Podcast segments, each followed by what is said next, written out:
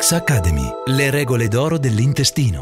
Powered by Probactiol, la linea probiotici di Metagenix. Sapevi che la salute di un adulto dipende in gran parte dai primi mille giorni di vita? Questo vuol dire che è importante agire bene nei primi tre anni di vita di una persona per porre le basi per avere un intestino sano. Ti parlo di questo argomento con il dottor Enrico Rosati. Io sono Francesca Bacinotti. Benvenuto all'ascolto. Enrico Rosati, specialista in pediatria dal 2019 e direttore di pediatria e terapia intensiva neonatale dell'ospedale Cardinale Panico di Tricase in provincia di Lecce. Dottor Rosati, grazie per aver accettato il nostro invito. Grazie a voi di questa interessante occasione. Spero che possa questa chiacchierata in qualche modo essere utile per chi ci ascolta. Allora, dottore, fin dalla nascita poniamo le basi per la nostra salute. Ho scoperto che sono importantissimi i primi mille giorni. Quale fattore in questi primi tre anni influenza più di tutti la salute da adulti? Beh, eh, ci sono numerose ricerche che dimostrano come lo, lo, stato di salute, non solo fisica ma anche psicologica da adulti, è influenzato appunto da, da questi famosi primi mille giorni. E tra i vari fattori che incidono in questo intervallo di tempo, sicuramente un ruolo prioritario spetta a, a quello che noi chiamiamo il microbioma cioè a quell'insieme di piccole particelle batteriche che vivono in simbiosi col nostro organismo, che hanno un patrimonio genetico e che hanno tutta una serie di molecole e di sostanze che fungono da loro substrato. La cosa interessante è che la corretta colonizzazione da parte del microbioma dell'organismo si verifica sin dai primissimi momenti di vita o come alcuni ipotizzano addirittura dal grembo materno. E ci sono delle condizioni che influenzano questa iniziale colonizzazione del microbioma nel neonato? Beh, sicuramente, in modo particolare due condizioni. La prima è il tipo di parto. Si è visto che il microbioma dei neonati da parto spontaneo è, ha una composizione completamente diversa rispetto a quella dei nati da parto cesareo. I bimbi che nascono da parto spontaneo hanno una maggiore colonizzazione anche da un punto di vista quantitativo di specie batteriche, in modo particolare i, i bacteroides, che sono proprio i, i, batteri buoni e i componenti fondamentali eh, del, del microbioma. Nei nati da taglio cesareo invece avviene una progressiva perdita di questa popolazione batterica buona dopo una o due settimane di vita, verosimilmente per dei fenomeni di competizione batterica. È chiaro che questo diverso profilo microbico può interferire con i processi di sviluppo della barriera intestinale che avvengono e si completano dopo la nascita. È incredibile come il parto possa già influire. Però sbaglio o ha parlato di due condizioni? Qual è la seconda? Beh, la seconda condizione condizionante la composizione del microbioma è sicuramente il tipo di allattamento. Noi sappiamo che tra le varie componenti di questo tessuto miracoloso che è il latte materno ci sono anche alcune sostanze, gli oligosaccaridi, quelli che vengono definiti dalla sigla anglosassone HMO, sono degli zuccheri che non hanno una funzione energetica, cioè non producono calorie, non, non producono nutrimento per il bambino, ma hanno il compito di nutrire proprio il microbioma e in particolare la componente dei bifidobatteri che è quella, la componente predominante almeno fino allo spezzamento.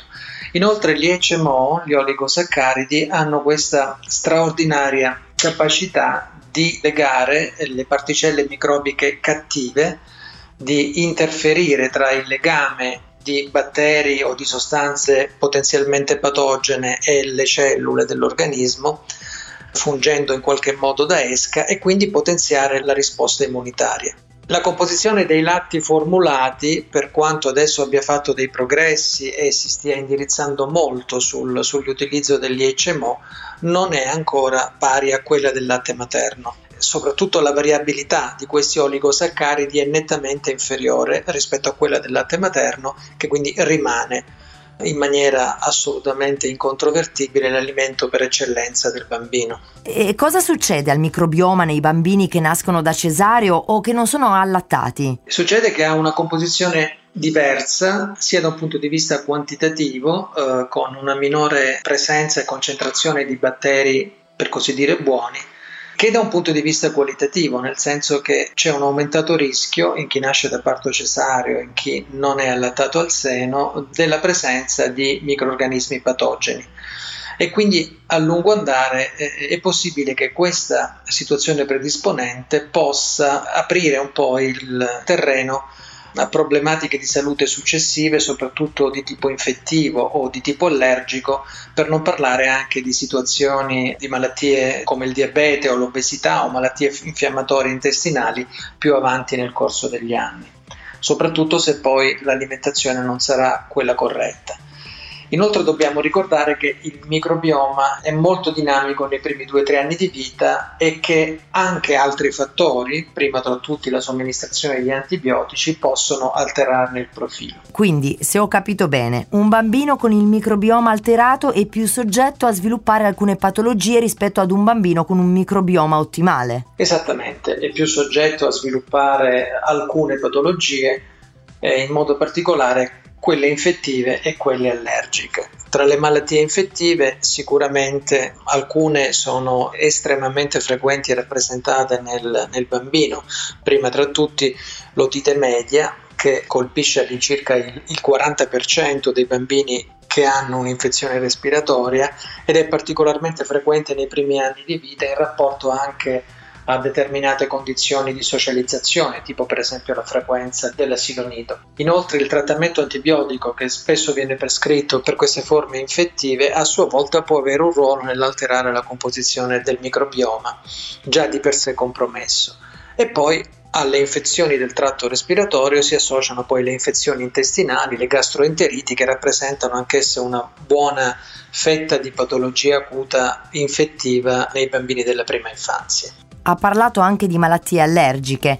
Dottore, ci può spiegare quali sono le più comuni? Ma le più comuni sono soprattutto quelle cutanee e in modo particolare la, la dermatite atopica che può colpire addirittura fino al 25% dei bambini della prima infanzia è associata sicuramente alla familiarità per allergia e alcuni ritengono anche all'alimentazione con latte formulato.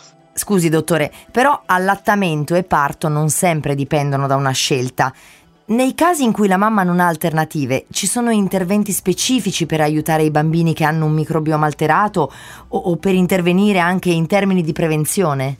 La farmacologia attuale ci mette a disposizione alcune armi molto efficaci da utilizzare in quelle situazioni in cui il microbioma può essere alterato e sono soprattutto i probiotici e i prebiotici. I probiotici più studiati, per i quali è stata documentata l'efficacia in diversi campi, sono il Lactobacillus rhamnosus GG, comunemente appunto viene indicato come LGG, e il Bifidobacterium lactis BB12. L'LGG è un probiotico eh, ormai conosciuto da diverso tempo per la sua azione antidiarroica e anche la sua azione preventiva se associato a terapia antibiotica.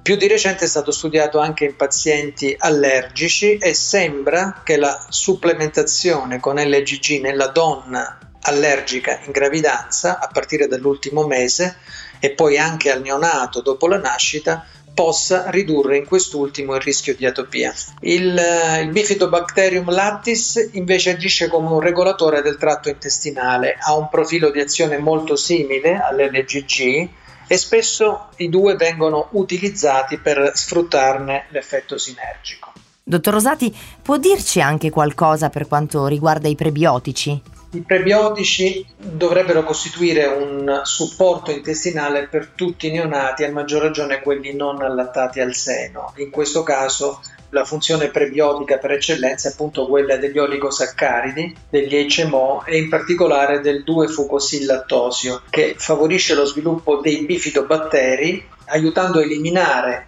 eventuali batteri patogeni o potenzialmente patogeni, quindi agendo come modulatore del sistema immunitario. può essere utilizzato anche nel neonato perché è una sostanza che si trova naturalmente nel latte materno ed ha un profilo di sicurezza altissimo. Tutto chiaro. Vogliamo però fare il punto di quanto ci siamo detti e lasciare tre brevi consigli, non so, per esempio le regole d'oro da sapere e da usare nei primi mille giorni.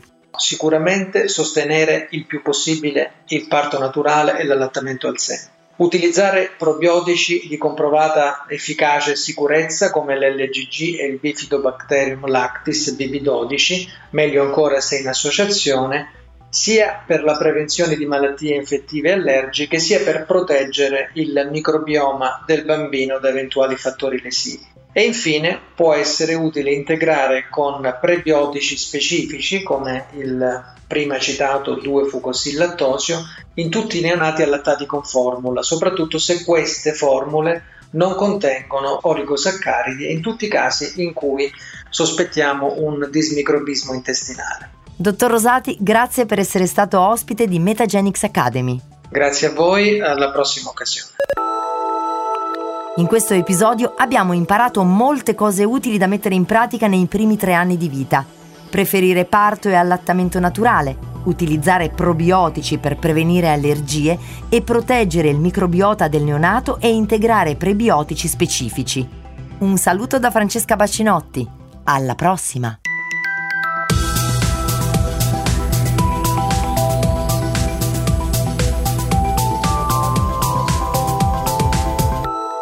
Metagenics Academy. Le regole d'oro dell'intestino.